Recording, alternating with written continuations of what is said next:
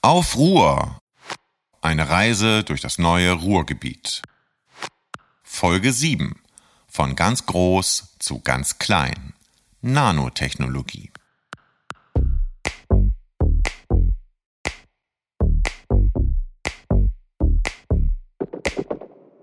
Das Städtchen Hörde, heute ein Teil von Dortmund, war ein Standort zweier riesiger Stahlwerke, Phoenix Ost und Phoenix West. Die Wohnungen der Arbeiter waren quasi zwischen den beiden Giganten eingefärcht. Mit der Stahlkrise kam das aus für Phoenix.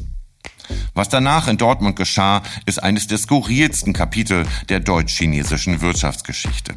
Bis zu 3000 chinesische Arbeiter kamen und wohnten in dem stillgelegten Stahlwerk, sogar mit einer eigenen Küchenbrigade. Schraube für Schraube, Rohr für Rohr und Kolben für Kolben zerlegten sie das komplette Stahlwerk in seine durchnummerierten Einzelteile, packten es in Kisten und Container und schifften es in ihre Heimat.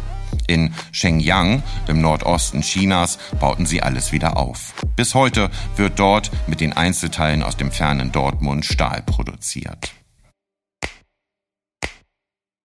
Doch was tun mit der riesigen Fläche in Dortmund? Die Stadt entwickelte eine Zukunftsvision für den in soziale Schieflage geratenen Stadtteil Hörde. Auf dem Gelände von Phoenix Ost buddete man ein tiefes Loch und ließ das Wasser der Emscher hineinlaufen. So entstand der Phoenixsee, ein neues Naherholungsgebiet samt schickem Wohnquartier mit Seeblick. Phoenix West, von dem noch der alte Hochofen als Wahrzeichen erhalten blieb, wurde zu einem Gewerbegebiet der Extraklasse. Hier siedeln Firmen aus der Hightech-Branche etwa im Zentrum für Mikrosystemtechnologie, kurz MST Factory genannt. Und darum soll es in unserer heutigen Folge gehen, um die Nano- und Mikrotechnologie im Ruhrgebiet. Wir sprechen mit dem Großvater der Dortmunder Mikrotechnologie. Wir haben eine kleine Mikropumpe und mit dieser kleinen Mikropumpe sind wir in der Lage, kleine Flüssigkeitsströme durch einen Kanal zu bringen in einer sehr kontrollierten Art und Weise und auch mehrere Flüssigkeiten vielleicht miteinander zu mischen. Mit einer Professorin, die den Europäischen Innovationspreis nach Dortmund holte. Der Strukturwandel des Ruhrgebiets weg von Kohle und Stahl ist fertig und mit einem Gründer, der Legierungen ein Gedächtnis gibt. Formgedächtnislegierungen sind metallische Werkstoffe, die sich nach einer Verformung durch Temperatureinfluss wieder an ihre alte Form zurückerinnern können.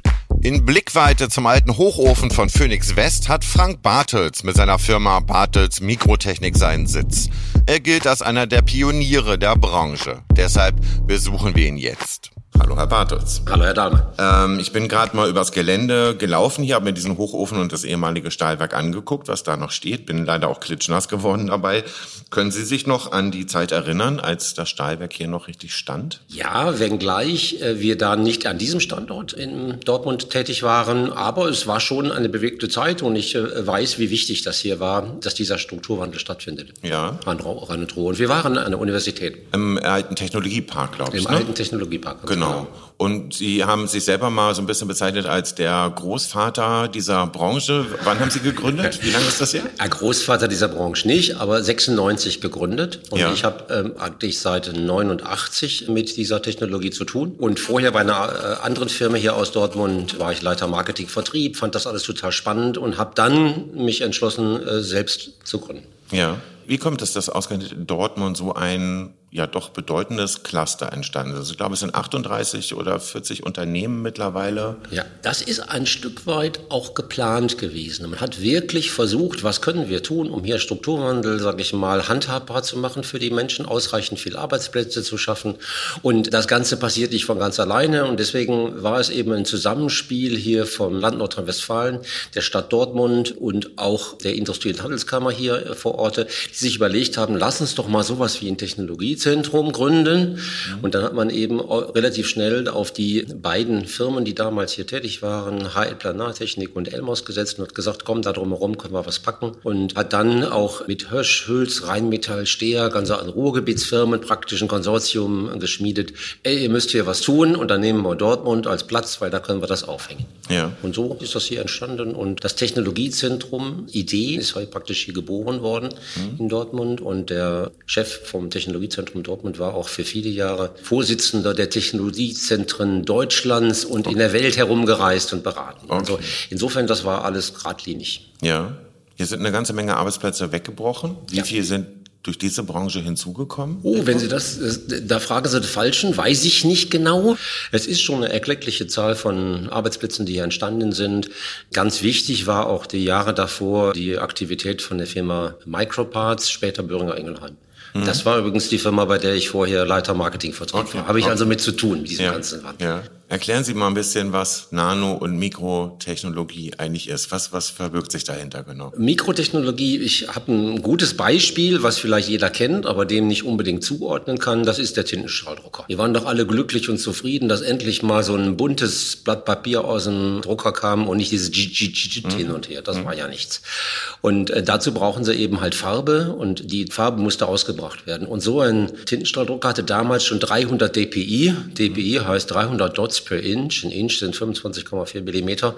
Das bedeutet, dass ungefähr auf dem Durchmesser eines Haares dort ein Tintentropfen erzeugt werden konnte. Und das ist schon was. Und das war Mikrofluidik vom aller, allerfeinsten und schönsten. Das ist vielleicht ein gutes Beispiel für Mikrotechnik, dass man kleine Systeme braucht. Sag mal, für den Test, den hier jeder bei Covid hier wahrscheinlich tausende Mal gemacht hat, das hat man auch gesehen. Da ist ein kleiner Mikrokanal und in dem bewegt sich dann ein Flüssigkeitstropfen durch Kapillarkräfte. Jetzt sehen wir übrigens, dass die Antikörper, die dort in dem Kanal drin sitzen, das sind Antikörper, die binden an den Virus, mhm. das ist Nano. So, okay. Und den Nano hat man da reingepackt in den Mikrokanal und nur dadurch funktioniert das Ganze. Ja. Hat Mann oder haben Sie? Nein, wir nicht. Wir Nein. haben, äh, äh, das ist eine Technologie, wo ich also nur ähm, absolut den Hut ziehen kann, in welcher Geschwindigkeit hier dieses äh, Technologiefeld breit geworden ist. Und natürlich setzt sich solch ein Technologiesprung nur dadurch zusammen, indem eben viele Firmen zusammenspielen und all die verschiedenen tausenden Aspekte, die notwendig sind, um sowas in die Breite zu bekommen, umzusetzen, anzugehen. Ja, ja. Und da haben wir vielleicht unseren Beitrag geleistet. Also ja. Aber Sie sind auch im Bereich Flüssigkeiten unterwegs, habe genau. ich mal gelesen. Genau, Flüssigkeiten ist ja also unser Hauptpunkt, deswegen ja. mal ein Beispiel mit dem Tintenstrahldrucker ja. auch vielleicht auch. Haben Sie ein Beispiel, was Sie selber machen, was ich verstehen würde? Wir haben eine kleine Mikropumpe. Ja. Und mit dieser kleinen Mikropumpe sind wir in der Lage, kleine Flüssigkeitsströme durch einen Kanal zu bringen, in einer sehr kontrollierten Art und Weise und auch mehrere Flüssigkeiten vielleicht miteinander zu mischen. Und sagen wir mal, dass der Covid-Test, den jetzt zwischenzeitlich ja auch jeder kennt, der auch kapillar getrieben läuft, also ähnlich wie ein Taschentuch irgendwo reingehalten, saugt sich voll. Wenn Sie jetzt versuchen, das zu automatisieren, also praktisch zu sagen, ich möchte eben viele verschiedene Tests hintereinander laufen lassen, dann brauchen Sie eventuell eine Pumpe, die eine entsprechende Kontrollflüssigkeit jeweils immer zubringt. Ja. Das kann unsere Pumpe. Ja. Und das macht unsere Pumpe auch bei einem Partner, der in Österreich zum Beispiel ein solches Testsystem aufgebaut hat. Es ist relativ universell, weil welchen Antikörper Sie da reinpacken, das können Sie halt vorher wählen. Sie können Parodontitis messen, mhm. aber auch mhm. Covid. Mhm. Und wir machen dort das äh, fluidische Herzstück dieses Systems. Also wir sind nicht Biologen, aber wir versuchen natürlich für Firmen und Leute, die in diesem Bereich tätig sind, einen Zugang zu bieten, der es ihnen ermöglicht, mit Mikrofluidik umzugehen. Mhm. Klingt jetzt vielleicht so einfach Mikrofluidik, mhm. kleine Flüssigkeit, aber ist es nicht. Aber im Mikrobereich, wenn da so ein klitzekleines Gasbläschen kommt und sich dummerweise vor einen kleinen Kanal setzt und den Zugang zu dem Kanal versperrt, weil so ein kleines Gasbläschen ist schon recht stabil. Das heißt, es gibt Besonderheiten im Mikrobereich, die man können muss und wir können das. Sie haben gesagt, 96 haben Sie gegründet. Jo. Ist das eine reine Erfolgsgeschichte? Nein, nein, nein. Es, es ist eigentlich so das klassische Prozedere, wie Startups zu starten. Mhm. Es gibt immer so eine Hype-Technologie, wo man sagt, boah, super, da ist die Zukunft relevant für. Das hatte ich vorher auch bei der Beschäftigung kennengelernt und war auch total begeistert. Mikrotechnik war zu in aller Munde. Mikrotechnik wurde gefördert und mhm. entsprechend haben wir auch Unterstützung bekommen hier in Dortmund bei diesen ersten Schritten eine Firma aufzubauen. Dann kam irgendwann mal der Bereich, dass Nanotechnik spannender wurde oder Biotechnik spannender wurde. Und wir kennen, glaube ich, so den typischen, wie nennt man das, Schweinezyklus. Mhm. Ähm, anfänglich sind alle begeistert, dann investiert die Politik, dann finden das alle ganz toll. Und wenn dann die wirklichen Tagesprobleme kommen oder man vielleicht mal nachfinanzieren muss und alles nicht so einfach ist, wie man sich es anfänglich vorgestellt hat, dann geht es auch wieder abwärts. Und so ist es uns auch gegangen. Mhm. 9-11 Äh, ich glaube, jeder weiß, wo er damals war, ähm, hat einen Einbruch gegeben. Plötzlich war dann der äh, Zusammenbruch des neuen Marktes. Mhm. Plötzlich waren äh, die Hälfte unserer Kunden waren plötzlich insolvent, weil alle eben auf Venture-Geld gesetzt hatten. Die Aufträge waren damals hier, wir waren sehr hoffnungsfroh. Plötzlich brach das weg. Mhm. Da musste man schauen, gibt es eventuell entwickelte andere Märkte. Dann war das für uns zum Beispiel ein Duftausbringungssystem. Mhm. Und das Duftausbringungssystem wollte innerhalb von drei Monaten ein drei Milliliter Duftreservoir benutzen, um einen Raum zu beduften. Schwuppdiwupp waren wir wieder bei den Flussraten, die wir können und haben dafür eine Mikropumpe entwickelt. Ja. Und haben damit diese Phase überwunden. Es war natürlich nicht einfach, aber dieses Rauf-Runter haben wir alle erlebt. Und so 2008, 2009 wissen wir, glaube ich, alle, da haben wir die große Finanzkrise gehabt. Wir waren damals sehr stark entwicklungsgetrieben. Und was stellt man als erstes ein, wenn man merkt, oh, jetzt wird es schwierig, Entwicklungen, vielleicht die neue Broschüre ist nicht so wichtig. Ja.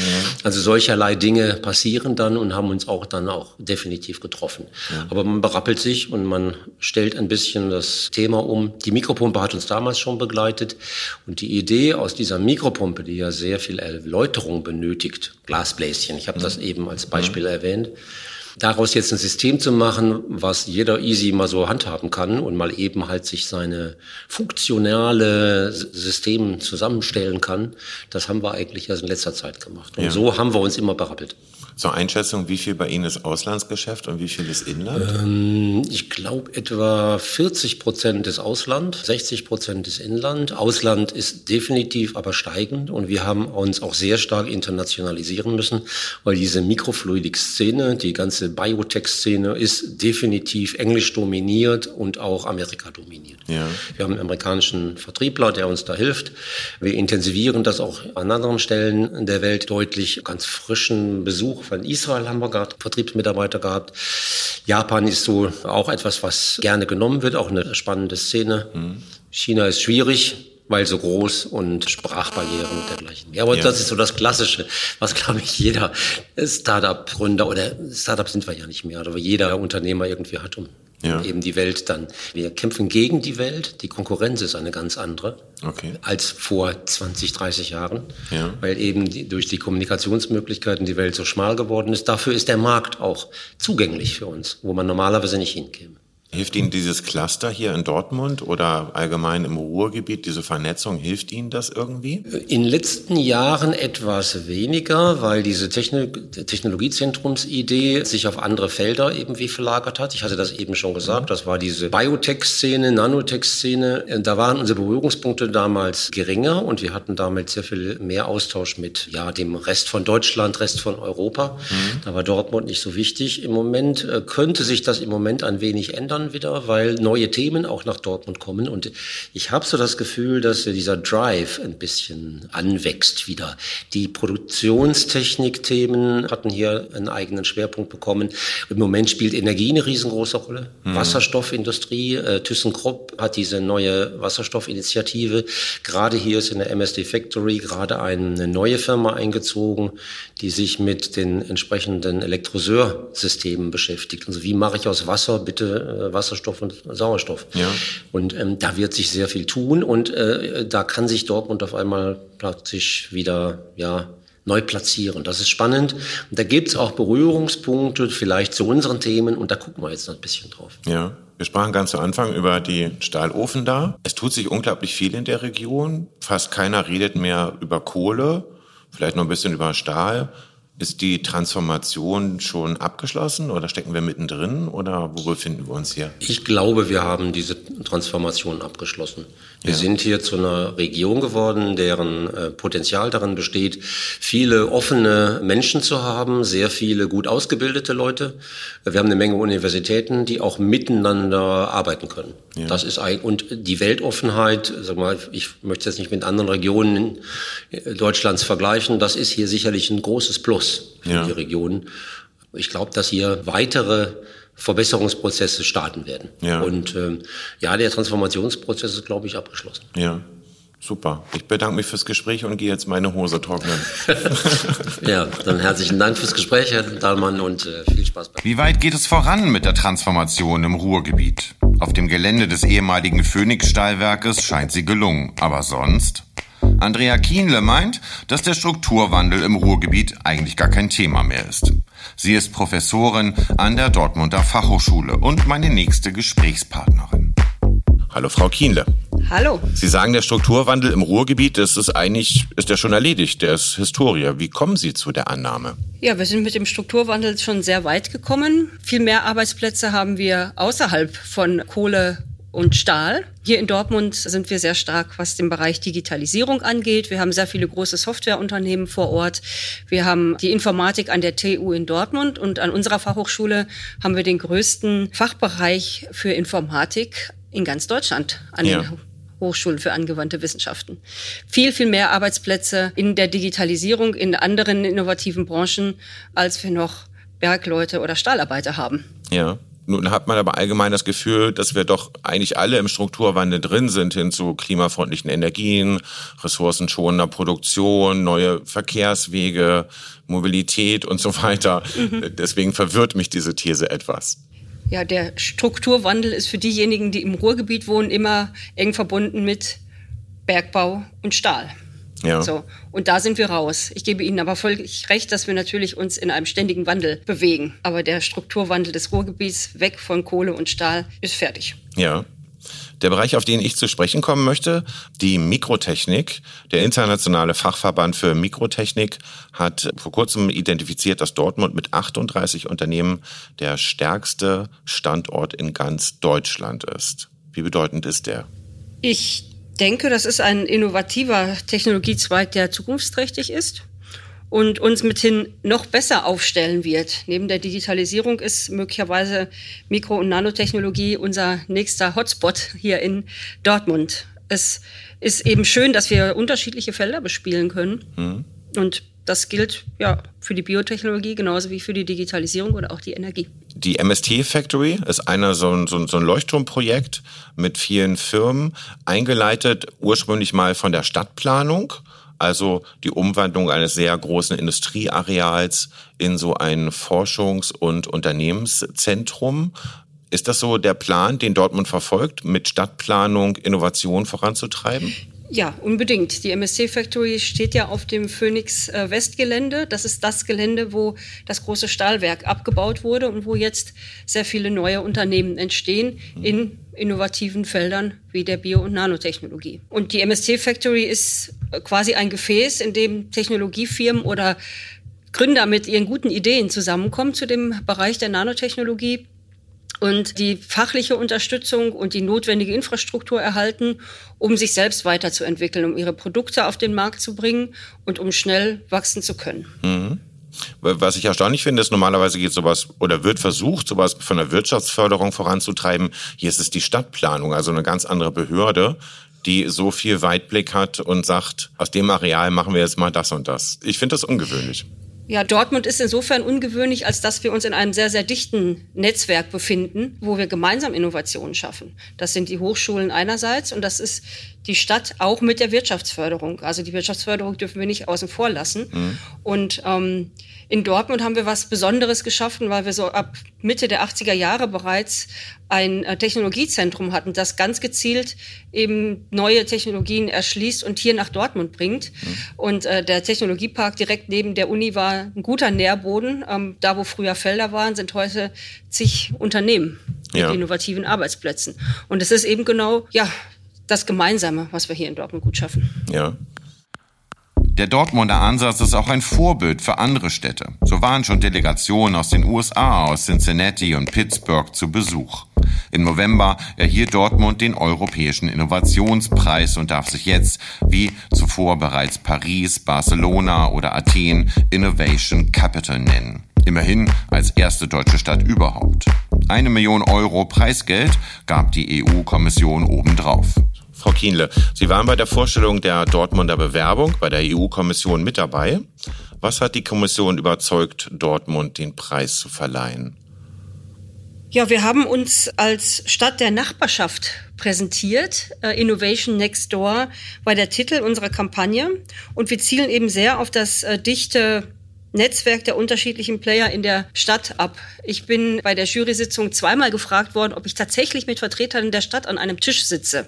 Das fanden die total außergewöhnlich mhm. und äh, haben gemeint, das sei eine Finte. Ich konnte es äh, überzeugend offenbar rüberbringen, dass ja. wir tatsächlich gemeinsam arbeiten. Das sind die Hochschulen, das sind die Unternehmer, das ist die Stadt selbst.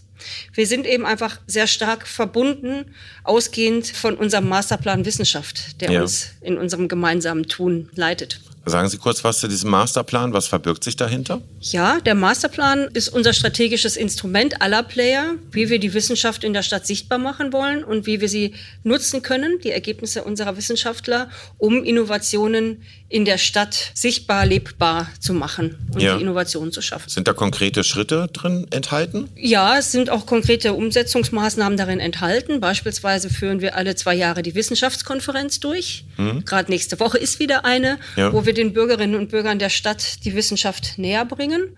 Und wir haben auch verschiedene Projekte mit der Stadtgesellschaft zusammen. Wir nennen es experimentelle Stadt. Mhm. Die Wissenschaftler gehen in die ähm, unterschiedlichen Bereiche und machen mit der Stadtgesellschaft die Stadt fitter für die ja, Zukunft. Ja. Wie funktioniert das konkret? Haben Sie bestimmte Ansprechpartner im Rathaus, die Sie dann kontaktieren und sagen, Mensch, so und so, lass uns das versuchen und die haben dann einfach offene Ohren, oder? Ja, der Masterplan äh, Wissenschaft hat eine Geschäftsstelle und wir treffen uns in schöner Regelmäßigkeit in den unterschiedlichen Themengruppen, etwa zu der experimentellen Stadt oder zu der Frage, wie Wissenschaft in Unternehmen gegossen werden kann. Die Stadt wird jünger, offenbar ziehen wir junge Leute an. Mhm. Und es muss wohl auch so sein, dass Dortmund sich entwickelt als Start-up-Stadt. Und das ist sicherlich äh, auch etwas, was junge Leute attraktiv finden. Im Technologiezentrum, in der MST Factory, in Makerspaces eben auch die Infrastrukturen zu finden, um seine spinnerten Ideen möglicherweise zur Umsetzung zu bringen ja. und hier wieder erfolgreich die Unternehmen anzusiedeln. Kann nicht ganz verkehrt sein. Nö. Welches nächste Projekt ist bei Ihnen in der Planung? Das nächste Stadtentwicklungsprojekt wird Smart Rhino sein. Auch ein, eine letzte Brachfläche in Stadtnähe. Es soll darum gehen, Arbeiten, Wohnen und Lernen noch stärker miteinander zu verbinden an einem Ort. Und unser Wunschplan, unsere Traumvorstellung ist es, dass wir uns dort als Fachhochschule auch einen neuen Standort schaffen können, denn wir sind sehr über die Stadt verteilt und ohnehin zu klein für unsere Studierenden und die Mitarbeitenden. Und es wäre ein toller Kristallisationspunkt und mal ein wirklich innovatives Konzept für so eine Fläche und für uns als Fachhochschule eine ganz tolle Chance für eine Weiterentwicklung. Ja.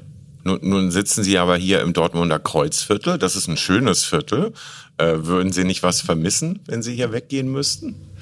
Das, das Madrino-Gelände Hösch-Spundwand sind nur drei Kilometer von hier und ich würde auch in der Sonnenstraße vorbeiradeln auf dem Weg zum Hösch-Spundwand-Gelände von zu Hause. Ja. Deshalb ähm, vermisse ich nichts. Alles klar. Ich wünsche Ihnen viel Spaß beim Umzug, wenn es da soweit ist. Danke, Danke. sehr. Vielen, Vielen Dank. Dank. Innovation entsteht also, wenn Menschen miteinander reden, zusammen an einem Tisch sitzen und Ideen spinnen und dann die richtigen Bedingungen schaffen, damit diese Ideen auch wachsen können. Dazu braucht es keinen Arbeitskreis, manchmal reicht auch ein Bier auf dem Balkon, so wie bei meinem nächsten Gast, den ich jetzt mal in meiner Mittagspause anrufe.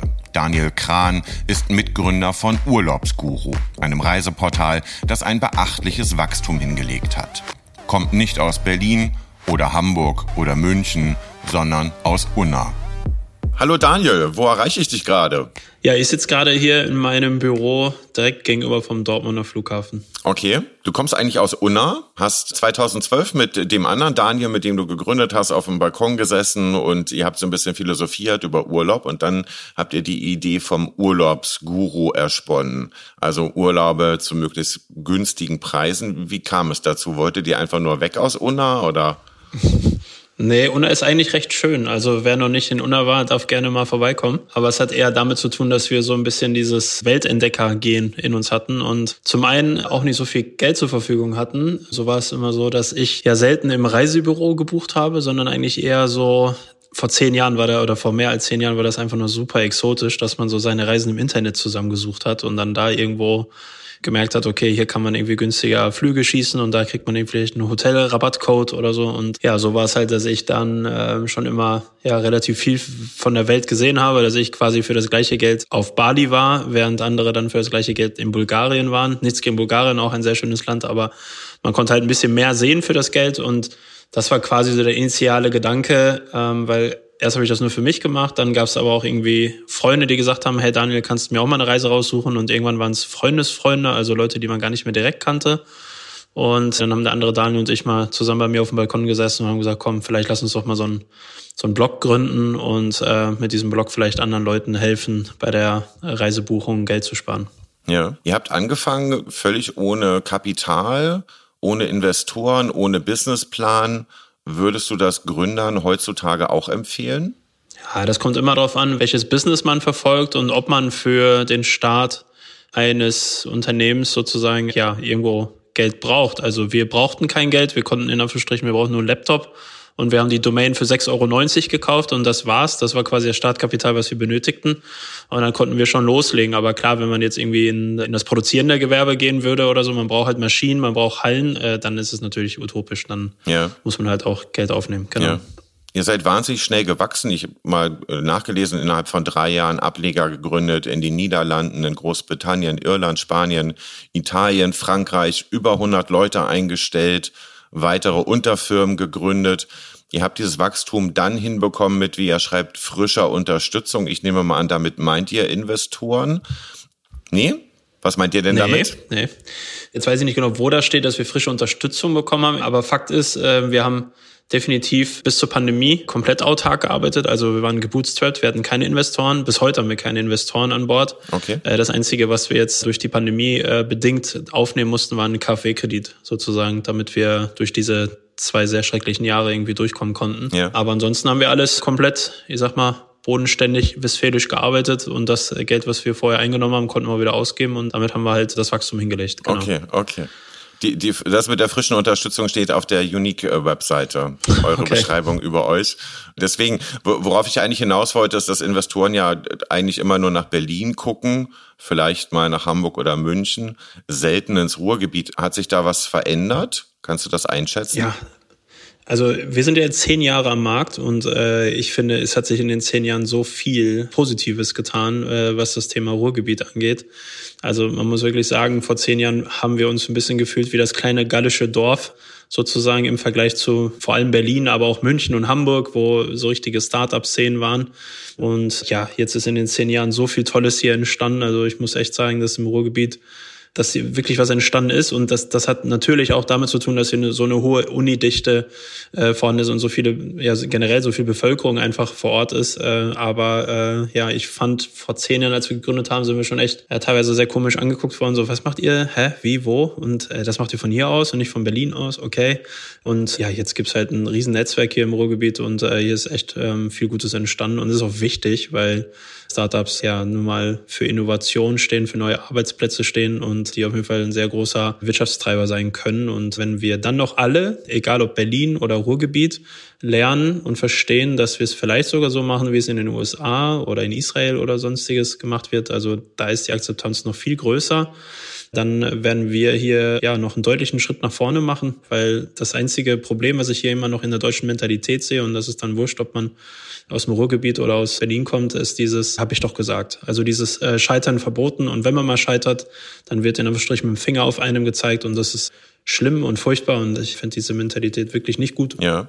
Bist du da aktiv in der Szene mit deiner Erfahrung? Hilfst du anderen Startups? Ja, also ich bin äh, teilweise als Mentor bei jüngeren Startups tätig und versuche da immer wieder den Weg auch zu gehen und ja hin und wieder auch als Speaker dann an Hochschulen im Einsatz, um äh, da dann mein oder unser Know-how weiterzugeben, was ich extrem hilfreich finde, was auch schon vor zehn Jahren uns sehr viel gebracht hat.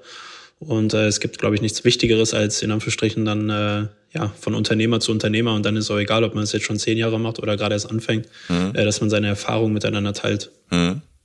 Dieser Netzwerkaspekt, das äh, taucht überall auf, wenn ich mit Leuten rede aus dem Ruhrgebiet. Das finde ich ganz erstaunlich. Und gerade UNA haben wir sogar mal einen Artikel in der Brand 1 drüber geschrieben.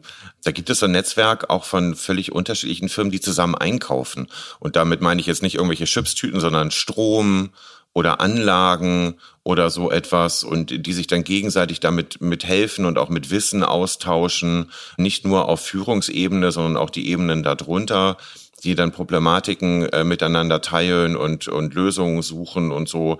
Ist das so ein bisschen DNA dieser Region oder woher kommt sowas? Ja, das ist eine gute Frage. Ich würde jetzt nicht sagen, dass es in anderen Regionen des Landes nicht so funktioniert, aber ich glaube, dass ähm, wenn man jetzt wirklich den Blick nach Berlin wagt, dann gibt es einfach zu viele Startups und dann ist es vielleicht auch da schon ein bisschen anonymer und man kämpft eher um die Talents und hat da eher vielleicht den Wettbewerbgedanken, während das hier bei uns im Ruhrgebiet dann schon deutlich besser ist als vor zehn Jahren, aber äh, immer noch überschaubar ist, was die Dichte an Gründungen und, und Startups angeht etc. und dass man da dann eher sich zusammenhockt und dass man zusammen an den Themen arbeitet. Ich glaube, das ist vielleicht der entscheidende Vorteil. Und ich muss sagen, das, was ich zumindest so mitkriege, was vorangetrieben wird über diverse Vereine oder Institutionen, wird halt wirklich sehr stark das Wir-Gefühl gefordert und gefördert. Und von daher denke ich, wird das definitiv auch dazu beigetragen haben, dass hier eher ein Miteinander als ein Gegeneinander äh, existiert im Ruhrgebiet. Ja. Ihr habt eure Firmenzentrale immer noch, glaube ich, im Kreis Unna, wenn ich das richtig gelesen habe, oder? Genau, wir sitzen hier in Neuzwickede und gucken quasi, wenn wir aus unserem Büro rausgucken, direkt auf den Flughafen Dortmund. Ja. Und ihr habt sogar in eurem Namen Unique habt ihr ja lang geheißen. Mittlerweile habt ihr euch ein bisschen umformiert. Und dieses U und N, das stand auch für Unna. Woher ist diese Verbundenheit zu diesem, zu dieser ja, Stadt? Also erstens, ich bin, also Daniel auch, also wir beiden, Daniel sind quasi in der Stadt geboren, aufgewachsen und leben da teilweise immer noch oder sind der Stadt immer noch sehr verbunden. Und ja, mein Opa hat zum Beispiel auch immer gesagt, Woanders ist auch scheiße. Und ähm, äh, dementsprechend muss man einfach sagen, also ich persönlich liebe die Stadt Unna. Ich liebe es dort, durch die Fußgängerzone zu gehen und ich mag es dort. Man kennt die Leute dort und keine Ahnung, wir jetzt zum Beispiel mit Urlaubsguru haben auch immer gesagt, ja, wir sind eine digitale Brand, E-Commerce und so weiter, aber wir wollen auch in Anführungsstrichen was zurückgeben und wollen so ein bisschen auch die Innenstadt wieder beleben. Und äh, das war dann so unser Gedanke, dass wir auch beim Stadtfest in Unna oder bei anderen Veranstaltungen dann vor Ort sind und da dann entsprechend uns zeigen und dann aber auch auf der anderen Seite die Stadt unterstützen. Und ich finde es immer leicht, wenn jetzt jemand in einer Stadt wohnt, egal ob Unna, Dortmund oder wo auch immer, und sagt, na, hier, die Stadt, die ist doof. Mhm. Und äh, ich finde, jeder, jeder, der in der Stadt wohnt, kann ja dazu beitragen, dass die Stadt irgendwie attraktiver, interessanter wird oder wie auch immer und dass die Innenstädte nicht aussterben und dass man einfach dort in die Stadt geht und nicht alles digital oder online kauft und so weiter. Und äh, ich glaube, das ist ganz, ganz wichtig, dass es jeder versteht, dass nicht nur irgendwelche Leute im Rathaus oder wo auch immer im, im Stadtmarketing dafür zuständig sind, sondern jeder einzelne Bürger auch. Und von daher muss ich sagen,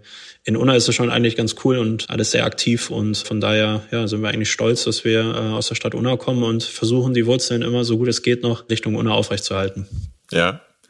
Wenn du äh, Freunde zu Besuch hättest übers Wochenende, welche Orte würdest du ihnen zeigen wollen? Ah, schöne Frage. Also ja, dadurch, dass ich natürlich ja so ein kleiner Lokalpatriot bin, wie man das schon hört, äh, würden wir natürlich eine schöne Runde durch Unna drehen. Und dann äh, mag ich es zum Beispiel nicht zu den Stoßzeiten, aber an den etwas ruhigeren Zeiten mag ich es zum Beispiel sehr gerne auch am Phoenixsee in Dortmund. Das kann ja sehr, sehr schön und idyllisch sein. Und dann äh, würde ich auf jeden Fall noch eine kleine Stadionführung durch das Westfalenstadion auch mit anbieten, weil das ist so. Ach, sie an. Ja, genau. Ich bin großer BVB-Fan und ich finde, wenn man Leute zu Besuch hat, ich meine, das ist das größte Stadion in Deutschland, da muss man auch dahin. Und da muss man einmal kurz diese Energie aufsaugen. Das ist witzig, weil ich normalerweise bei jedem Gespräch äh, die Leute frage, ob man unbedingt Fußballfan sein muss, um im Ruhrgebiet zu wohnen. Und bei dir wollte ich mir das eigentlich verkneifen, weil ich dachte, das passt nicht so richtig zum Thema, aber jetzt kommst du selber da drauf. Offensichtlich muss man Fußballfan sein, um im Ruhrgebiet zu leben.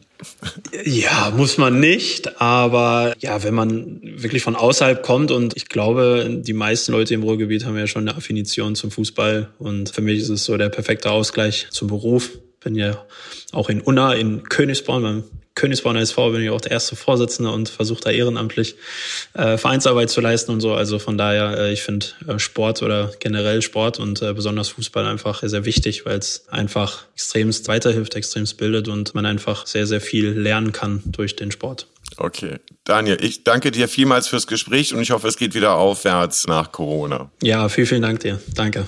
Hoffe ich auch. Wunderbar. Daniel Kran fordert übrigens noch mehr Mut zum Scheitern. Wenn man nichts versucht, kann auch nichts entstehen. Das hat sich auch mein nächster Gast gedacht. Er wartet auf mich in Bochum-Werne, nur zwei Kilometer hinter der Dortmunder Stadtgrenze. Zunächst erblicke ich einen Förderturm, sichtbares Indiz dafür, dass hier einmal eine Zeche stand. Heute hat sich hier ein Spin-off der Uni Bochum angesiedelt, das unter anderem mit Hilfe von Nano- und Mikrotechnologien sogenannte Formgedächtnislegierung produziert. Das klingt irgendwie nach Science Fiction. Einer der drei Gründer von Inkpuls, Christian Großmann, wird uns jetzt erklären, was das Unternehmen da genau macht. Hallo, Herr Großmann. Hallo, guten Tag. Können Sie mir als Laie erklären, was Formgedächtnislegierungen sind? Ich versuche es einfach mal. Ja, Ja. Formgedächtnislegierungen sind metallische Werkstoffe, die sich nach einer Verformung durch Temperatureinfluss wieder an ihre alte Form zurückerinnern können. Wenn man einen Löffel aus einer FGL, das ist die Abkürzung für Formgedächtnislegierung, machen würde, dann könnte man den verbiegen und durch Erwärmen einfach wieder wie von Zaubern in die alte Form zurücküberführen. Ja, super. Klingt nach Science Fiction. Da, da, absolut. ähm, ich habe gelesen, dass Ihre Technik zum Beispiel in Kameras von Handys verwendet wird. Was macht denn diese Technik dort genau? Also diese Technologie wird in den Smartphones eingesetzt, um in den Kameras die Autofokus-Funktion zu realisieren. Also der Fokus muss natürlich in, in unglaublich kurzer Zeit die Linsen nachstellen und das ist also wirklich eine physikalische Bewegung der Linsen. Und das wird durch ganz, ganz dünne FGL-Drähte realisiert, die zwischen 20 und 30 Mikrometer dünn sind. Sie verstehen sich nicht so wirklich als Nano- oder Mikrotechnologiefirma, aber Sie nutzen genau das Know-how, um das es da geht. Richtig. Die Produkte, die wir hier in Bochum herstellen, die kann man mit bloßem Auge sehen, die kann man mit den Händen anfassen und kann auch fühlen. Also das sind Stangen, Drähte, Federn, die so im Makrokosmos auf dem Tisch liegen. Aber die Eigenschaften, die wir einstellen müssen, die manipulieren wir auf der Mikro- oder sogar auf der Nanoebene. Ja, das heißt einzelne Atome oder wie stelle ich mir das vor? Das heißt, dass wir zum Beispiel eben auf der atomaren Ebene des Materials die Legierungszusammensetzungen in sehr, sehr kleinen homöopathischen Mengen modifizieren, um dann am Ende von der richtigen Komponente die Eigenschaften auf den Punkt einstellen zu können. Das heißt zum Beispiel, jedes hundertste Atom, jedes hundertste Nickelatom wird zum Beispiel durch ein Kupferatom ersetzt. Und äh, das ist schon auf atomarer Ebene, hat aber makroskopisch einen riesigen Effekt. Und diese Okay. Effekte nutzen wir dann, um eben für unsere Kunden diese Technologie maßgeschneidert herzustellen. Sie sind ein Spin-off der Uni Bochum. Sind Genau. selber auf der Uni Bochum gewesen wahrscheinlich? Richtig, genau. Ähm, wie wichtig ist diese Nähe zur Uni für Unternehmen allgemein und für Ihres ganz besonders? Ich kann erstmal aus unserer Rolle sprechen. Also wir, die Gründer von Inkpuls, wir haben dort studiert, wir haben dort promovieren dürfen und haben dort eigentlich das technologische Rüstzeug mitgenommen, um dann unser Unternehmen hier in Bochum zu starten. Und auch heute haben wir noch eine sehr, sehr enge Beziehung zur Universität, zum Lehrstuhl, aber auch zu anderen Lehrstühlen inzwischen, die mit dieser Technologie arbeiten, weil es ist in vielen Bereichen schon angekommen, aber es ist immer noch unglaublich viel Forschungsarbeit zu leisten. Und das kann ein Unternehmen alleine gar nicht machen. Und deswegen ist der Schulterschluss mit fähigen Wissenschaftlern unglaublich wichtig. Und das funktioniert natürlich umso besser, je näher man auch physikalisch beieinander ist. Und das ist halt für uns super, weil hier in Bochum-Werne es sind zehn Minuten mit dem Auto bis zur Universität und es ist super, wenn wir halt öffentlich geförderte Projekte mit den Kollegen der Uni zusammen durchführen können. Ja. Es gibt ein eigenes Institut für Werkstoffe dort, ne? Richtig, genau. Ja. Das ist der Fakultät Maschinenbau äh, Ja. zugeordnet, aber es ist weltweit absolute Spitzenforschung, die hier in Bochum gemacht wird. Es wird auch anerkannt, es wird gesehen. Ja. Und dann speziell in unserem Bereich ist es nochmal zum Quadrat Ja. die Sichtbarkeit und die, die Relevanz der Bochumer Forscher Ja. im Bereich der Formgedächtnistechnik. Sie, Sie beliefern Kunden in Deutschland, aber wie ich gelesen habe, auch in den USA oder in äh, Israel, vor allen Dingen Medizintechnik. Ist es geplant, dort mal hinzugehen, zum Beispiel? Also grundsätzlich wollen wir den Kern der Produktion und auch die Forschung, Entwicklung, Verwaltung alles hier in Bochum behalten. Das Ja. ist schon ein erklärtes Ziel von uns Gründern an der Stelle. Aus logistischen Gründen und auch aus Kostengründen wird es irgendwann so weit sein, dass wir auch Produktionsstandorte und auch Vertriebsbüros und Ingenieure in den Zielländern, in den Ländern, wo unsere Kunden sind, auch haben werden. Aber ähm, von der Technologie her bedeutet das eigentlich nur, dass wenn überhaupt, dass die letzten Schritte der Wertschöpfung dann vor Ort passieren. Aber das, das Schmelzen zum Beispiel und das Schmieden, also da, wo also die grundlegenden Eigenschaften in die Werkstoffe eingeprägt werden, das kann auch langfristig hier in Bochum bleiben und das soll auch hier bleiben. Ja. Sie haben auf dem Gelände hier so einen tollen Zechenturm stehen. Das ist nicht ganz korrekt. Der steht nicht der, auf unserem Gelände, aber er grenzt direkt er an unser Gelände. An und er ja. überragt alles hier, auch die Halle. Das ist richtig. Ich habe ihn auch schon fotografiert. Welche Bedeutung hat sowas? Ist das einfach so die alte Industrie? Oder ist das DNA, die man so mitbekommt, wenn man hier ja. aus dieser Region kommt? Oder? Das ist, das ist schon, hat schon eine sehr, sehr große Bedeutung für uns. Also wir Gründer, man muss ja einfach mal sehen, wo wir herkommen. Also mhm. wir haben das große Glück gehabt, hier in Bochum studieren zu dürfen. Als wir angefangen haben zu studieren, da gab es noch keine Studiengebühren. Die kamen erst ganz spät im Verlauf der Promotion irgendwann an den Tag. Die Universität selber ist daraus entstanden, dass wir hier ein großer, starker Industriestandort waren. Also alles das, was wir bekommen haben, basiert und fußt auf diesen Themen der Vergangenheit. Und wir glauben, dass dieser Demut und diese Dankbarkeit uns äh, sehr gut zu Gesicht stehen und dass das wichtig ist, wenn man halt große Ziele erreichen möchte. Und dieser Förderturm hier direkt an unserem Gelände zu haben, bedeutet, dass man jeden Morgen, wenn man hier hinkommt und jeden Abend oder jede Nacht, wenn man nach Hause fährt, dieses Wahrzeichen sieht und daran erinnert wird, was andere Generationen vor uns hier geleistet haben und leisten mussten, damit wir überhaupt heute da sein können, wo wir sind. Mhm. Und ich finde das schon sehr, sehr wichtig. Und es hilft auch, wenn Gäste kommen, die fragen, was ist das? Ja, manche kennen das gar nicht mehr. Okay. Natürlich. Und wir können dann halt diese Geschichte erzählen, wie die Generationen vor uns hier am Standort halt unsere Zukunft aufgebaut haben.